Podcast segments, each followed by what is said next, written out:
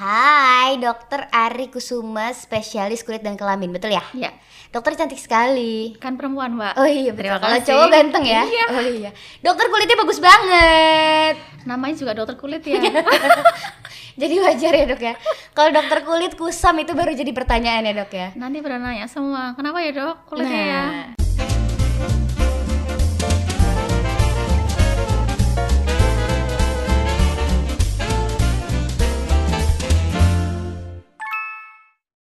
Dokter apa kabar? Alhamdulillah baik. Pandemi aman? Aman. Alhamdulillah sejauh ini aman. Semoga aman terus. Mhm. Dokter selain praktek juga ngajar katanya ya? Eh, eh, Alhamdulillah ngajar Ngajar di di eh, FKUNS. Oke, eh, itu Fakultas Kedokteran ngajar, UNS. ngajar apa? Ngajar ya sesuai spesialis Oke. saya. Jadi ya eh, ilmu kesehatan kulit dan kelamin. Oh gitu. Yes. Seru banget ya dokternya masih muda, ya kan udah ngajar, udah praktek spesialis seru sekali. Dok, tidak usah Yes. berlama-lama ya dok. Aku punya beberapa pertanyaan soal eh, kulit anak. Hmm. Apalagi yang namanya alergi. Itu Ya. kan kadang kita suka insecure nih. Aku pernah lihat eh, itu keponakan aku sendiri waktu baru lahir berapa hari tuh kayak ada jerawat-jerawat gitu dok. Itu tuh sebenarnya normal nggak sih? Newborn ya. Mhm. Berarti kan eh, lahir eh udah jerawatan gitu ya. Iya, itu kaget juga sih. Takutnya itu ada sesuatu yang salah gitu. Kok udah puber gitu ya, Mbak? baru lahir udah puber ngeri juga ya. Cepet amat gitu ya. Iya, pengen dikosin aja langsung sendiri ya. Jadi sebenarnya eh, itu masih normal Hmm. karena kan kebawa hormon ibunya. Oke. Mm-mm. Ad- namanya neonatal acne. Mhm. Jadi acne pada neonatal, pada neonatus artinya bayi baru lahir. Mhm. Nah, itu nanti hilang sendiri. Biasanya sih 30 hari. Mhm. 30 hari eh, dari hari eh, dari lahirnya itu hilang sendiri, nggak usah dia nggak usah pakai apa-apa. Nggak usah disalepin, nggak usah diapa-apain. Mm-mm. Jadi biar hilang sendiri. Mm-mm. Kalau misalnya lebih dari 30 hari baru kita concern. Yes, berarti sesuatu yang lain gitu. Oh gitu. Hmm, Biasanya Terus- sih nggak 30 hari pas ya, kadang eh, bisa mundur-mundur dikit lah mbak. Oke. Karena kan tergantung eh, seberapa besar sih pengaruh hormon dari ibunya tuh kan ada Oh, yang iya, iya. sedikit, ada yang banyak gitu ya. Jadi bawaan ya. Heeh, dari ibunya. Dari waktu di dalam heeh, perut gitu ya, heeh, Dok ya. Terus kalau misalnya mungkin nggak sih itu terjadi eh, tidak untuk newborn gitu, kayak udah sebelum masa puber terus anak ada kayak jerawat itu ada juga nggak dok? Enggak, biasanya eh, kalau misalnya sudah jadi bukan newborn ya, udah anak-anak Mhm. eh, sebelum pubertas.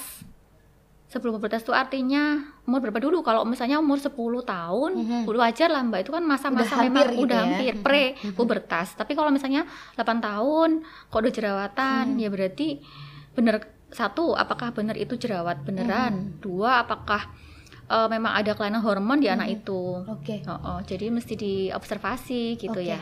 Terus soal alergi nih dok. Yes. Alergi pada kulit itu eh, penjelasannya kayak gimana sih dok?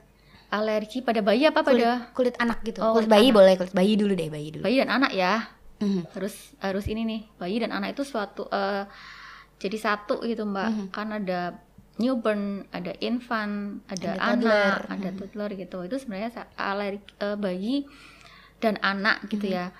Apa sih yang disebut alergi? Alergi itu eh, respon yang berlebihan, respon dari tubuh kita yang berlebihan. Kalau misalnya nih, eh, saya lihat kayak botol aqua ini biasa aja, tapi eh, ada yang lain ngelihat itu berlebihan responnya. Mhm. Salahnya siapa? Salah botol aqua apa? Orangnya kan berarti Mhm. kitanya. Jadi Mhm. responnya terhadap sesuatu yang berlebihan Mhm. Dibanding orang lain. Nah, misalnya eh re- kena apa sih yang menyeb apa sih yang menyebabkan itu? Mhm. Biasanya karena ada faktor-faktor, ada perubahan cuaca, Mhm. ada eh, makanan minuman yang dikonsumsi, Ada debu, debu. gitu ya kadang-kadang. oh, apalagi kalau kita di daerah tropis ya, Mhm, Mbak, kan mhm. biasanya karena perubahan cuaca yang ekstrim Mhm, pergantian gitu. musim gitu, oh, Dok, ya. terus banyak polusi ya karena pak terus UV Mhm. apa ultraviolet Iya, matahari iya, iya, gitu. iya, itu juga. Itu bisa ada respon berlebihan juga Iya, dari kulit. ya. terlalu heboh gitu loh mbak. Tapi itu sebenarnya alergi itu bahaya gak sih dok? Sebenarnya sih maksudnya bahaya, bahaya mengancam jiwa sih enggak ya. Mhm. Kecuali kalau misalnya eh, asma. Jadi Hmm. alergi itu gennya eh, namanya derm- eh, namanya atopik. Mhm. Atopik itu gennya ada tiga. Yang pertama satu dermatitis atopi, yang kedua rinitis alergi. Jadi dermatitis atopi itu yang kena di kulit, Mhm. rinitis alergi itu yang bersin-bersin. Mhm. Terus yang ketiga asma, Hmm. asma yang sesek. yang sampai sesek ya Uh, kalau memang misalnya kena di asma, asma bronkial, itu sesek sesek yang satu as- asmatikus, jadi yang sesek banget, Mhm. itu memang bisa mengancam jiwa. oke Tapi sepanjang dermatitis atopi aja Mhm. atau di kuluran kulit aja ya, enggak sih, enggak sampai mengancam jiwa. Cuman biasanya menjadikan kita eh, problem kalau misalnya udah mulai teenager, Mhm. terus kena tangan nih Mhm. atopi, terus ada belang-belangnya itu Mhm. lebih kayak nggak pede gitu sih ya. Mhm. Mm-mm. Iya, jadi kayak Insecure. insecure betul. Aduh, dokternya gaul banget ya. Terus nih dok, eh, aku dulu pengalaman nih, anakku tuh pernah alergi yang ke kulit juga. Jadi Mm-mm. waktu dia umur 5 bulan masih asi eksklusif. Mm-mm. Waktu itu aku sempat makan udang. Sebenarnya porsinya normal sih dan akunya nggak punya alergi udang. Hmm. Terus eh, dia minum ASI, abis itu badannya sebadan semuanya bintik-bintik merah gitu. Sebenarnya ringan sih, maksudnya nggak yang sampai nggak yang heboh gitu eh, ya. cuma bintik-bintik aja merah kayak digigit Hmm, nyamuk hmm, gitu. hmm, hmm, hmm. Terus akhirnya sempat konsultasi katanya didiemin aja nggak apa-apa nanti hilang sendiri. Tapi aku tunggu udah nggak sabar ya dok ya. Kasian udah ya. sampai berapa hari gitu kok nggak hilang-hilangnya akhirnya diresepin obat apa gitu terus Ya, habis itu hilang bisa sendiri. Nah alergi yang kayak gitu tuh berarti udang adalah trigger juga. Ya, bisa jadi. Karena kan protein, jadi eh, alergen atau sesuatu yang menyebabkan alergi itu biasanya protein. Protein yang tinggi gitu. Nah, Oke. misalnya kayak udang, seafood, Mhm. telur. Belalang gitu ya. dong dok, ada yang pernah Belalang. alergi belalang. Suami aku makan belalang alergi langsung sesek. Kebanyakan kali Enggak, baru Satu nyobain doang. Belum ada satu belalang kayaknya. Nyobain doang langsung sesek eh, gitu. Akhirnya ya udah tidak Ya, usah lagi nggak bisa. seumur hidup ya. Gitu. jadi itu cuman alergi saat aja sih, Mbak. Berarti Hmm. bukan yang bukan yang jadi eksim ya Hmm. atau yang ara- dermatitis atopi. Jadi ini cuman ya eh, alergi pas itu aja gitu. Kebetulan ya. aja. oh. Tapi apakah anak yang kayak gitu kayak anak aku nih, alergi eh, ASI yang Hmm. mengandung udang gitu ya. Oh, asi menurut ASI yang mengandung udang gitu ya, anggaplah seperti itu. Itu apakah akan fix alergi seumur hidupnya kepada udang? Kalau cuma sekali tok enggak ya? Karena Belum definisinya tentu gitu belum ya? tentu. mm-mm. Karena definisinya dermatitis atopi itu eh, sesuatu yang berulang, Mhm. kronis, residif, Mhm. lama dan bolak-balik kena gitu. Mhm. Kalau Oh, cuma gitu. sekali tok kan nggak bisa. Kronis itu artinya biasanya lebih dari Satu kali. satu kali jelas, lebih Mhm. dari satu kali, lebih dari beberapa bulan, biasanya dalam satu tahun sih mbak, biasanya satu tahun, Oh, gitu. bolak balik bolak balik gitu. Nah kita udah masuk dalam kategori kronis. Mhm. Kalau itu berarti akut, akut aja. Nah Mhm. akut kan biasanya cuma sekali tok itu hilang gitu. Terus habis itu aku eh, memberanikan diri nih pada akhirnya meskipun cukup lama ya dok kan waktu itu Hmm. umurnya lima bulan. Terus dia mulai MPASI tuh aku belum berani sama sekali ngasih udang karena kasihan kalau misalnya sebadan Gitu darah lagi merah ya. kan. Akhirnya baru pas dia umur satu tahun aku cobain udang langsung ke dia ternyata nggak terjadi apa-apa gitu. Jadi aku Hmm. percaya sih kalau alergi itu ternyata mungkin sedikit-sedikit bisa hilang kali ya dok. Ya sebenarnya eh, kayak kayak gini loh mbak, Eh, cara ininya ya, cara eh, ini apa analognya ya. Mhm. dengan misalnya kalau kita eh, kalau misalnya nih mbaknya dideketin sama cowok nih Mhm. sekali pertama kali kan masih kaget tuh Mhm. cuma kalau setiap hari datang 5 menit hari kedua 5 menit Ya. terus sebulan kan masih apa? Lama-lama Udah nggak berjam-jam ya. Lama-lama hidup bersama. Gitu. Gitu Oh deh. ya itu analoginya. Oke siap. Ternyata alergi juga begitu ya dok ya? Bisa eh, bisa di seperti itu kan. Oke. cuman kita nggak ngerti sampai kapan sih Mhm. toleransinya gitu Oke. sih mbak. Emang Dan ada emang- ada ilmu yang begitu. Emang penyebabnya berarti genetik ya? Ya, kita mesti punya ada bawaan ya dermatitis atopi itu ya gennya tiga itu mbak Hmm. yang satu eh, dermatitis atopi, rinitis alergi dan asma bronkial. Tapi satu orang sat, eh, mes- minimal itu maksimal sorry Hmm. maksimal itu cuma dua tok ya nggak nggak sampai apes tiga tiganya kena. Hmm. Jadi misalnya saya kena dermatitis atopi plus Mm-mm. apa rinitis gitu. Mhm. Jadi pilek-pilek kalau misalnya pagi-pagi Bersin-bersin misalnya. terus habis itu nanti udah agak siangan hilang sendiri Oh, gitu, Iya, atau iya, misalnya iya, iya. eh, gatel eh, dermatitis atopi sama Mhm. asma gitu ya Mhm. atau misalnya rinitis sama asma gitu Mhm. sih biasanya sih nggak nggak sampai tiga tiganya kasian dong tiga tiganya Iya sih bener Terus nih dok eh, Ada gak sih yang bisa kita lakukan sebagai eh, orang tua Misalnya aku hamil nih Hmm. Aku harus konsumsi ini biar anakku tidak alerginan gitu Bisa gak sih dok? Ada tindakan apa gitu Ya. yang bisa kita lakukan untuk mencegah adanya alergi ke Mm-mm. anak kita gitu sebenarnya sih secara di penelitian ya di jurnal-jurnal itu memang nggak ada secara khusus. Jadi mesti eh, mencegah apa biar anaknya nanti lahir tuh wah bebas gitu ya. Nggak tidak bisa alergi. makan apa nggak Mm. alergi. Nggak ada sih mbak yang secara khusus membahas itu. Cuman Ya. dikatakan di jurnal. Sebaiknya makan makanan yang eh, bergizi dan bervariasi. Maksudnya tetap eh, dalam makanan yang bagus lah ya good food gitu. Maksudnya bukan yang eh, sembarang gitu. Jadi tinggi eh, tinggi protein Mhm. gitu aja sih tapi nggak ada secara khusus harus makan apa terus harus ngapain gitu ya enggak sih Terus nih, eh, aku penasaran juga nih, relate juga sama pertanyaan yang barusan. Hmm. Mungkin nggak kalau misalnya si ibu hamil konsumsi sesuatu, misalnya protein yang tinggi, terus Ah. anaknya di dalam kandungan alergi? enggak sih Enggak ya? enggak Oh enggak ya, berarti Enggak. tidak ya. Alhamdulillah terjawab. Enggak, memang memang sebenarnya kan kalau lagi hamil kan makanannya harus bagus, Mhm. otomatis harus banyak mengandung protein kan. Mhm. Kalau dulu kan tinggi kalori tinggi protein, sebenarnya kan kalori nggak terlalu tinggi nggak nggak masalah ya, Oke. karena kan nanti gendut doang si ibunya. Iya. Ibunya ya, Banyak. ibunya bukan Ibunya, bayinya. bukan Pengennya bayinya. bayinya gendut tapi ibunya. Iya, ternyata. ibunya cantik gitu ya. Jadi eh, lebih bagus se- seimbang artinya lebih tinggi protein tapi Oke. se- seimbang aja Tapi gitu. tetap nggak berlebihan gitu ya. Dok, Enggak ya? juga ya, semua yang berlebihan kan nggak bagus ya. Betul. Terus Too dok kalau gitu. ruam, ruam, Ruam. sama eksim tuh beda gak sih? Beda. Eksim nih kayaknya lagi hype banget ya karena dulu mungkin tidak terlalu banyak dibahas soal eksima, Hmm. tapi sekarang tuh kayak mulai eh, banyak yang berbicara soal eksim. Nah kalau ruam sama eksim tuh beda nggak dok? Ruam itu beda mbak. Kalau ruam itu cuma kemerahan aja. Tapi kalau eksim, dia itu dermatitis atopi atau eksema, itu syaratnya eh, ada ruam yang munculnya eh, kronis dan residif. Artinya biasanya lebih dari setahun dan berkali-kali muncul hilang timbul. Ada tempat-tempat tertentu nggak sih dok untuk tanda-tanda? Nah, itu dia ada ada banget. Jadi kalau misalnya umur yang awal-awal newborn infant itu bisa di pipi mbak bulat-bulat gitu kan merah. Eh, karena anak kecil itu paling bisanya kan gini-gini aja ya, Iya, bayi maksudnya. ya. Heeh, jadi gini-gini ya udah yang sini hilang timbul. Biasanya nanti kalau pas muncul merah gitu, Mhm. merah eh, meninggi. Mhm. Kalau enggak ada kayak sisi-sisinya. Habis itu nanti pencetusnya eh, hilang ya dia eh, sembuh atau dikasih eh, ada obat-obat tertentu yang Mhm, anti ada krim-krim mm, eksim segala eksim macam ya. gitu. Tapi obat luar ya?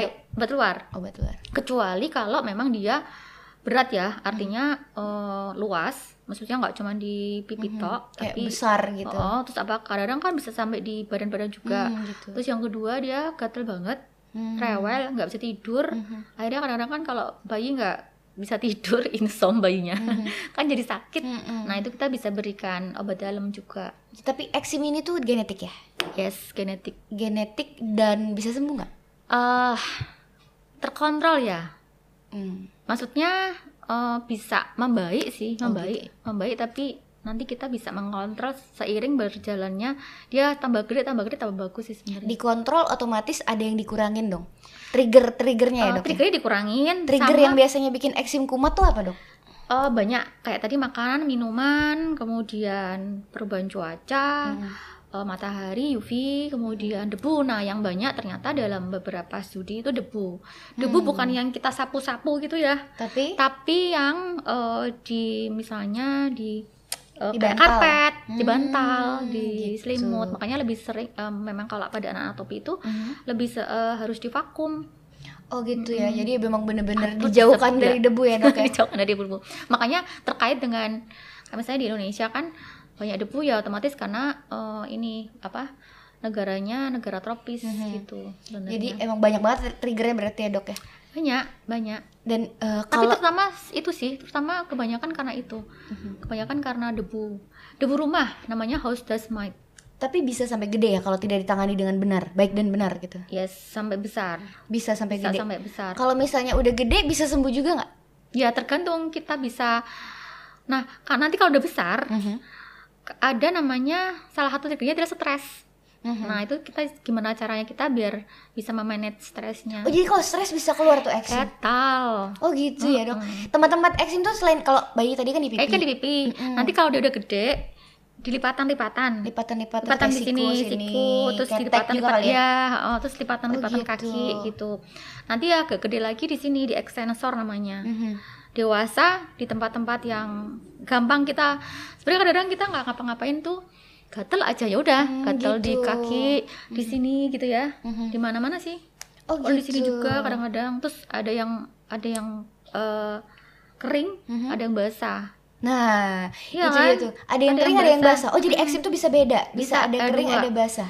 kalau kering tuh kan yang ada airnya tuh loh Oh, gitu. Itu juga basah-basah eksim gitu. juga bisa itu berair ya ternyata. Mm, tapi kalau yang kering tebel-tebel biasanya di tangan misalnya kalau mau kalau mau ujian nih wah gatel terus ini gede-gede stres ya. oh, Oh, gitu. stres Jadi stres juga bisa jadi pemicu kumatnya ya, eksim gitu tadi ya. putus sama pacarnya wah Aduh, langsung gatel. Diputusin langsung gatel, seru juga ya. Seru Terus nih juga. dok, eh, apa ya? Apa yang harus kita lakukan ketika kita menghadapi anak kita yang seperti itu gitu? Maksudnya kan pasti eh, khawatir. Apakah bisa ditangani sendiri di rumah atau harus dibawa ke dokter kulit? Eh, kalau pas lagi kumat maksudnya lagi keadaan. Tiba-tiba ada merah muncul gitu. gitu, ya mesti diperiksain dulu kan nah nanti untuk maintenance bisa dilakukan di rumah Oh gitu. Mm-mm, maintenance-nya apa ya nanti sampai ada- dirawat gitu ya dok ya? ya enggak lah Kirain gitu sampai harus dirawat, dirawat di treatment khusus yang di ruang Ah, isolasi tidak ada debu gitu. gitu Enggak ya juga ya? enggak sih Enggak ya? kecuali memang luas ya artinya Mhm. sudah hampir seluruh badan terus Mhm. eh, keadaan anaknya misalnya demam dan lain-lain gitu bisa dirawat Oke. tapi kalau cuma pipi doang merah-merah gitu ya dirawat kayaknya gimana gitu ya mbak gitu. Terus kalau misalnya kayak sabun gitu juga bisa bikin. yes sabun Jadi sabunnya juga sabun khusus dok. ya sabun-sabun yang memang eh, tidak ada tidak ada pewangi dan tidak ada pemutihnya Oh, ya sabun-sabun gitu. baby gitu sih sebenarnya Itu aman ya Mm-mm. untuk anak ya. Jadi, memang kan dikhususkan untuk anak kan oh jadi sabun yang mengandung pewangi itu eh, bisa jadi trigger juga. memicu heeh. karena kan fragrance itu juga memicu Mhm. timbulnya gatal kayak misalnya kalau misalnya oh, ada pada orang-orang dewasa tuh kan ada tuh yang nyemprotin minyak wangi itu jadi gatal gitu Oke, kan ada iya iya heeh. benar benar benar benar sih. Kalau minyak telon dok bisa. minyak telon eh, kas- asal emang bener minyak telon aja Mhm. Oh yang hipoalergenik sih nggak masalah ya Oh iya, seperti telon dudel. Oh, Ya gitu kan? ya. telon dudel aman, aman soalnya katanya untuk eh, alergi untuk eh, kulit-kulit yang ada bisa eksim gitu katanya Ya. aman. Soalnya aku dulu pernah juga nih direkomendasi waktu itu anakku sempet kulitnya merah-merah. Mm-mm. Waktu masih newborn juga sekitar berapa hari waktu itu terus eh apa namanya ini kenapa ya kan kita bingung ya kadang-kadang Hmm, merah-merah ini karena apa bisa karena eh, apa tuh yang antibakteri yang ditaruh di air ditetesin Hmm. itu terus antara itu antara waktu dijemur aku sempat kasih dia sunblock atau juga katanya bisa karena eh, minyak telurnya nih kali nggak cocok gitu coba deh eh, pakai doodle gitu akhirnya aku pakai doodle ternyata sembuh karena kan dia oil kan Tidak jadi bisa merah-merah. Iya, untuk betul. kayak eh, ada ada moisturizernya juga mbak Mhm. jadi bisa Aman ya? oh, aman. Oke, terus nih dok, kita eh, lanjut dari eksim ya. Hmm. Kalau tadi kita bahas soal eksim, kalau aku eh, masalah di aku sendiri juga sih sebenarnya dan anakku juga kayaknya ikutan aku nih. Jadi anakku tuh orang-orang bilang katanya kulit kentang. kulit kentang ya Jadi gampang apa ya? Nggak gampang sih sebenarnya. Jadi kayak luka sedikit misalnya kebeset apa kecil Ha-ha. gitu dan tipis gitu ya, nggak terlalu Ha-ha. dalam. Itu tuh bekasnya lama banget hilangnya. Nah, kering itu, kali itu karena apa? karena kering sebenarnya Kering, Heeh. kulit kering gitu. kulit kering makanya kan kentang kenapa sih kentang ya?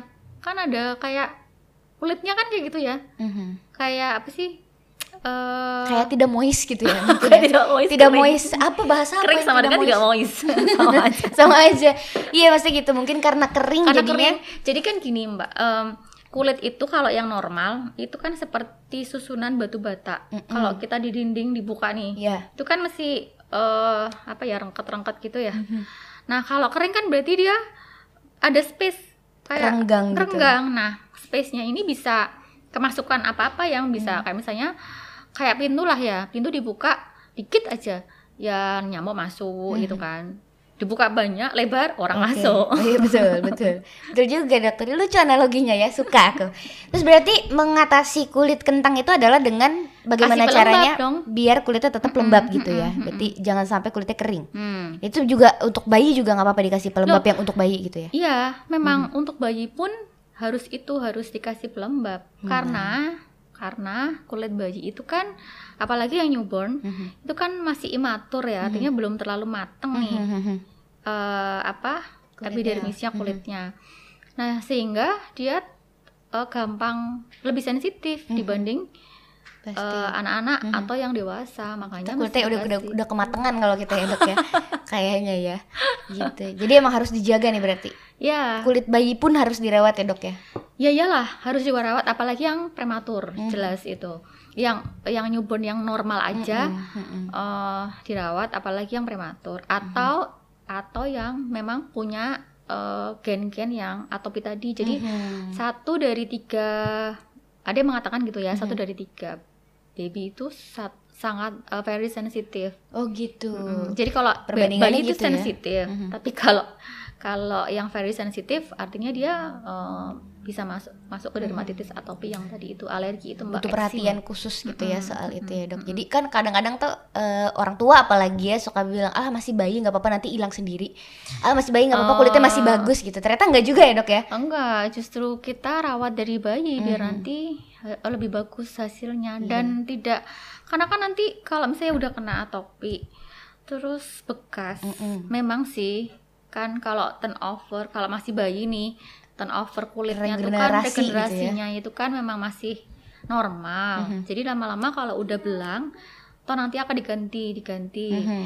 jadi ya s- nanti akan hilang sendiri cuma Mhm. kan lama ya Iya, artinya iya, nanti iya. kasian juga kerjanya ya jadinya peremajaan terus gitu terus ya. belum hilang yang ini udah muncul gatelang lain Mhm. jadi akhirnya pokok kadot ya Iya, Iya sayang kan? banget. Kasihan dong. Betul.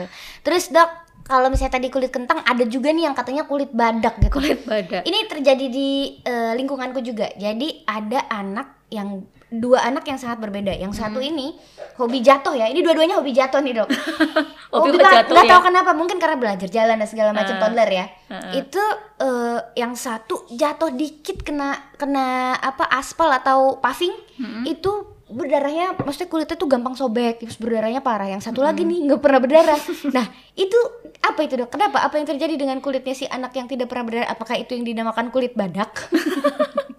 Nggak enak ya didengar ya? Kulit badak tuh kan seperti badak ya berarti. Tebel gitu kayaknya ya. Sebenarnya sama ya kulit.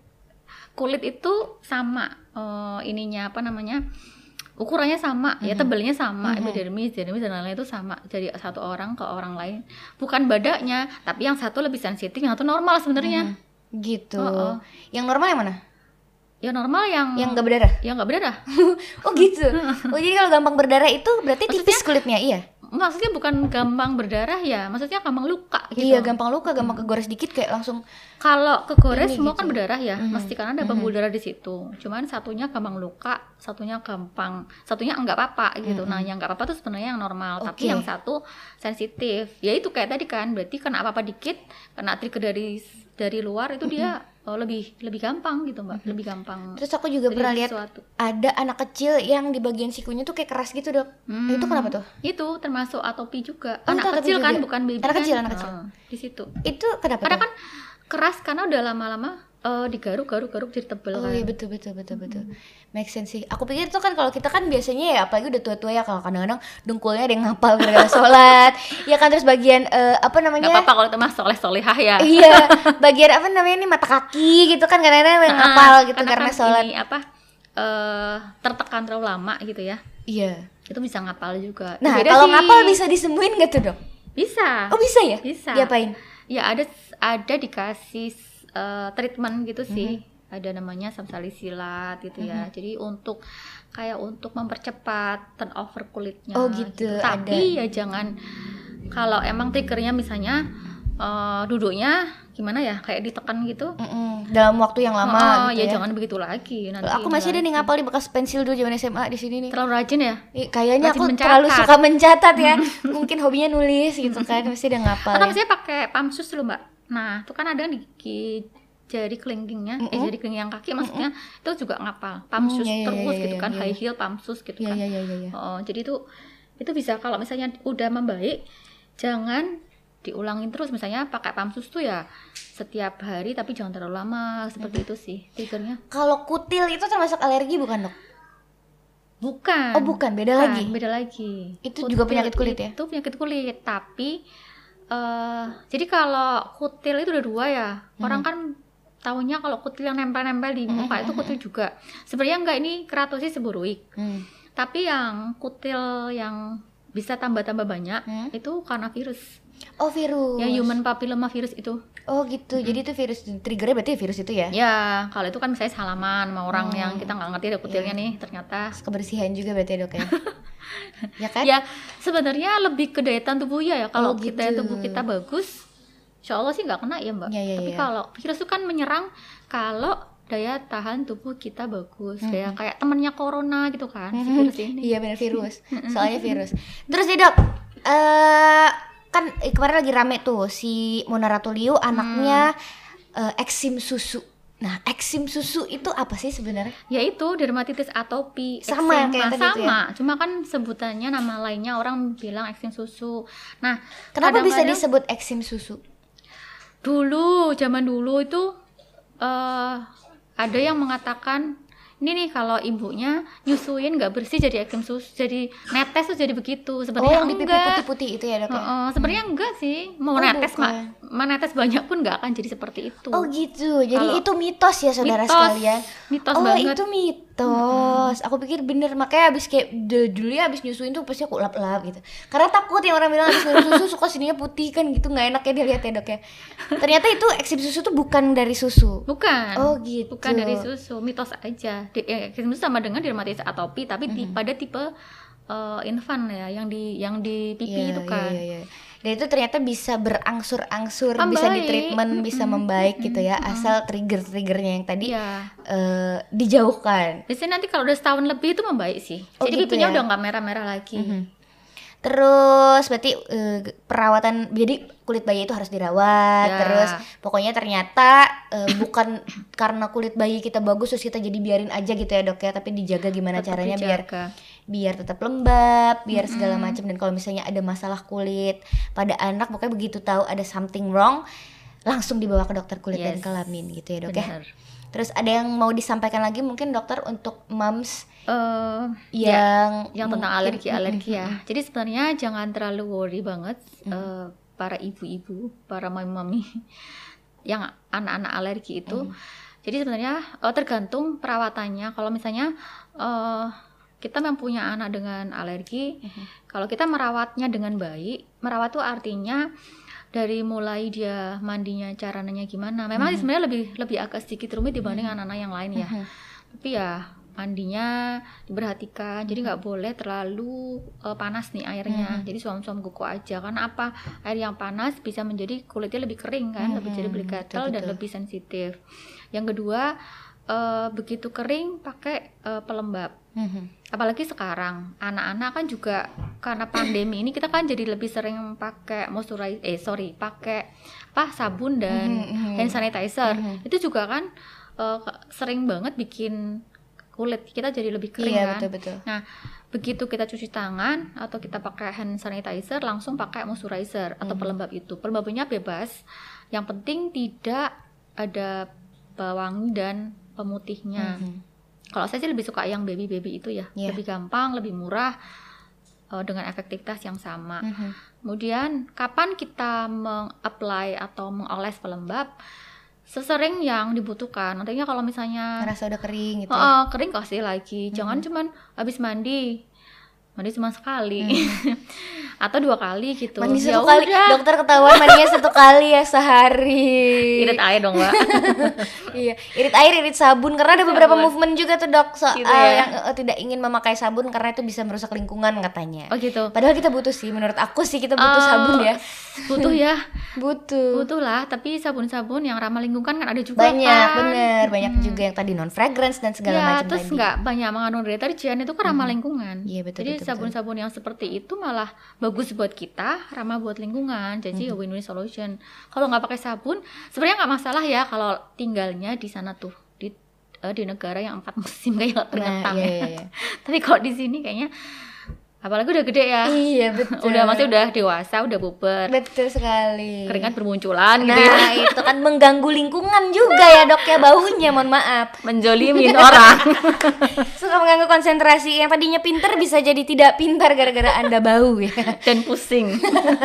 Terima kasih Dokter Ari, cantik Oke, sekali. sama-sama. Aku banyak sekali tercerahkan dari obrolan eh, alergi kali ini. Sampai jumpa di Mom's Talk episode berikutnya, Dokter. Thank you.